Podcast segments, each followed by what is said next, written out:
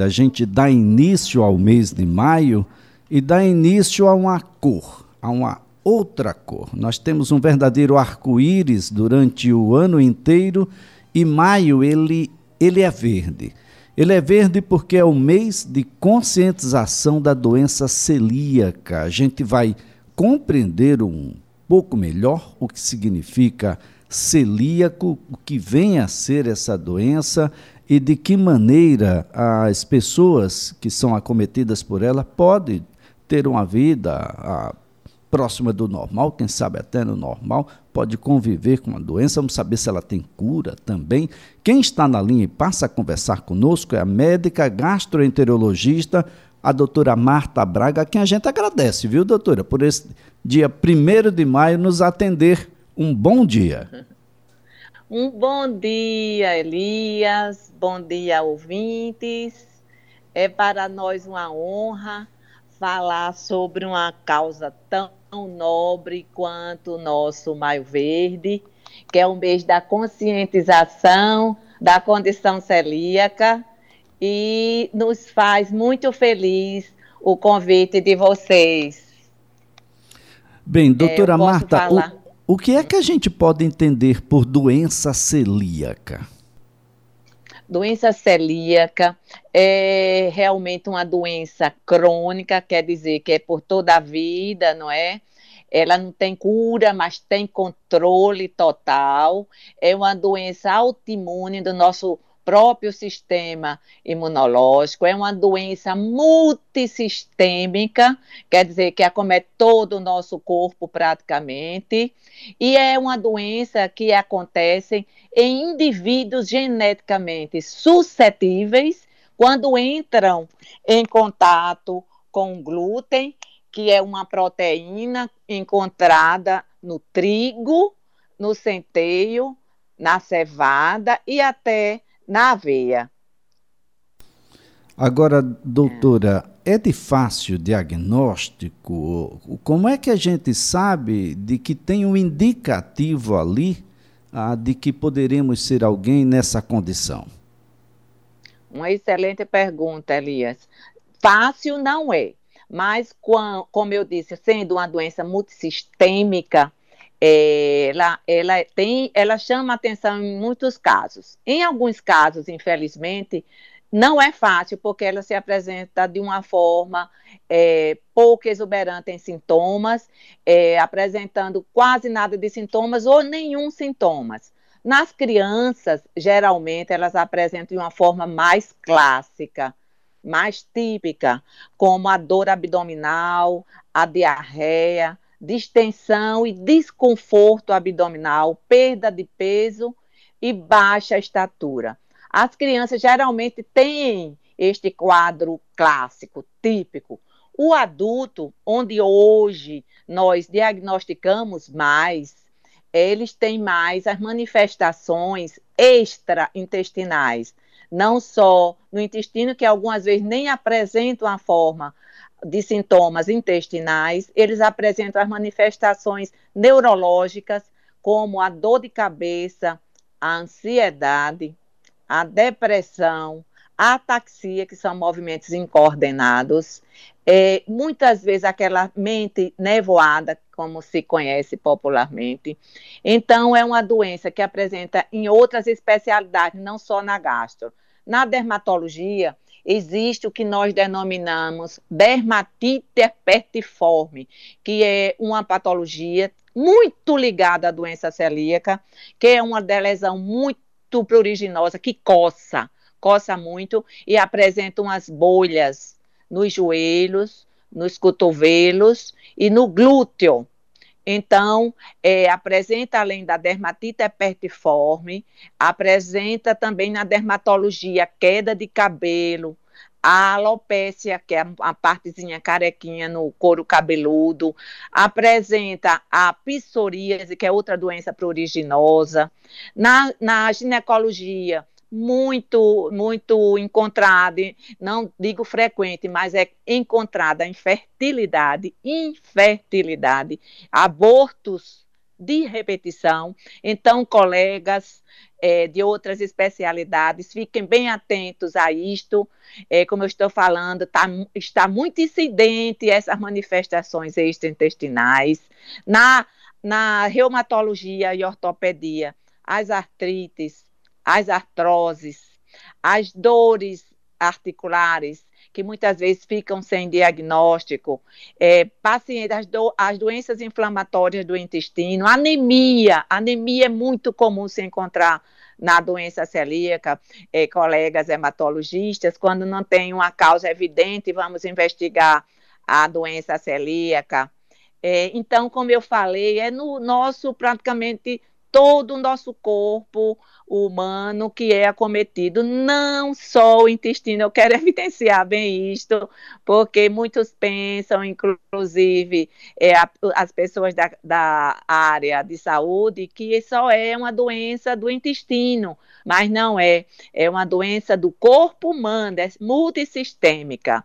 Então, para a gente conseguir mais diagnósticos e os pacientes não apresentar as complicações indesejadas da doença, nós temos que diagnosticar também nas outras áreas. É por isso nossa preocupação de fazer o Maio Verde, porque 80% das pessoas que têm esta doença, a doença celíaca, ainda não sabem que tem a doença. Já nos chega na nossa prática diária algumas vezes com complicações como o câncer, não é? O linfoma, o câncer de intestino. Então é isto que a gente quer evitar. É isto a nossa meta principal do nosso Maio Verde, é pedir e orientar e chamar a atenção de toda a população, de toda a classe médica, para fazer esse diagnóstico e ajudar tanta gente, a população de celíacos não é pequena. Nós, aqui no nosso Brasil, já temos mais de 2 milhões de pessoas acometidas com a doença. 1 a 2% da população mundial tem esta patologia. Não é aqui só no Brasil, é no mundo inteiro, principalmente no Ocidente. É, então, eu gostaria muito de pedir ajuda e orientar as pessoas. Teremos muitos meios ainda nesse Maio Verde, como faremos a nossa caminhada no dia 21 de maio, justamente para orientar as pessoas e pedir ajuda para esta população que ainda é tão esquecida. Então, a indústria também alimentícia, eu gostaria também de chamar atenção para cada vez rotular mais os alimentos, falando que aquele alimento tem ou não tem o glúten. Doutora, o... esse é um grande desafio, não é, para quem tem a doença celíaca, porque a gente vai ter que confiar de que aquele rótulo está falando a verdade, porque se ele não estiver falando a verdade e tiver até mesmo traços do glúten, isso pode ser suficiente, doutora, para uma contaminação e, naturalmente, uma reação adversa do organismo de quem é celíaco? Falou muito bem, Elias. Infelizmente, sim. O celíaco, ah, ele não pode entrar em contato de forma nenhuma com o glúten. Então, a indústria tem que se conscientizar da gravidade e da importância desta doença e realmente ter consciência e colocar lá no rótulo o que realmente acontece. Senão, muitos celíacos serão prejudicados. É nossa luta também é esta, para chamar a atenção da indústria alimentícia, nisso principalmente na rotulagem, como também na diversidade. Nós melhoramos muito, há hoje mais conhecimento sobre a doença celíaca, há mais diversidade de alimentos, mas ainda estamos caminhando nesse sentido de melhorar para ofertar nossos celíacos com mais alimentos confiáveis que não têm realmente o glúten. Isso é de uma extrema importância para a população de celíacos, porque o tratamento deles, além de, da, da, nossa, claro que tem outras, ou que inclui outras coisas que inclui o tratamento, mas o principal é o paciente celíaco não ingerir o glúten. É de uma forma assim Agora, é, doutora, importantíssima. Sim. Doutora, onde é que a gente encontra o, o, glúten com, com mais facilidade? Quais são os alimentos onde ele está mais presente? O glúten é uma proteína encontrada no trigo, no centeio, na cevada e na aveia, por ser tão contaminada a maioria das vezes. E onde são encontradas? Pão, biscoito, bolos, bolacha, macarrão. Então é muita coisa. Mas esses alimentos, nós já temos eles com zero glúten, sem glúten. Em, algumas, em alguns lugares que são específicos para venderem é, alimentos não é diferenciados, nós já temos sem glúten até o pão. Então, mas o pão que vende em padaria, o pão que vende em padaria, como bolo, como biscoito, bolacha, não pode de forma nenhuma é, ser ingerido, ser administrado a um paciente em glúten. Bem, doutor, apenas para a gente reforçar, as pessoas nascem ou adquirem a doença celíaca? A doença celíaca é genética, os pacientes nascem, mas o que é que ocorre? Eu estava falando há pouco. É, muitos pacientes, como aquele problema que eu falei no início dos sintomas, são sintomas leves ou assintomáticos, sem sintomas. Então, eles passam a infância, muitas vezes, passam a adolescência, passam até muitas vezes a idade adulta e são diagnosticados, como tem alguns pacientes, na idosos, entendeu? Mas os pacientes adultos hoje são mais diagnosticados do que a infância, do que as crianças.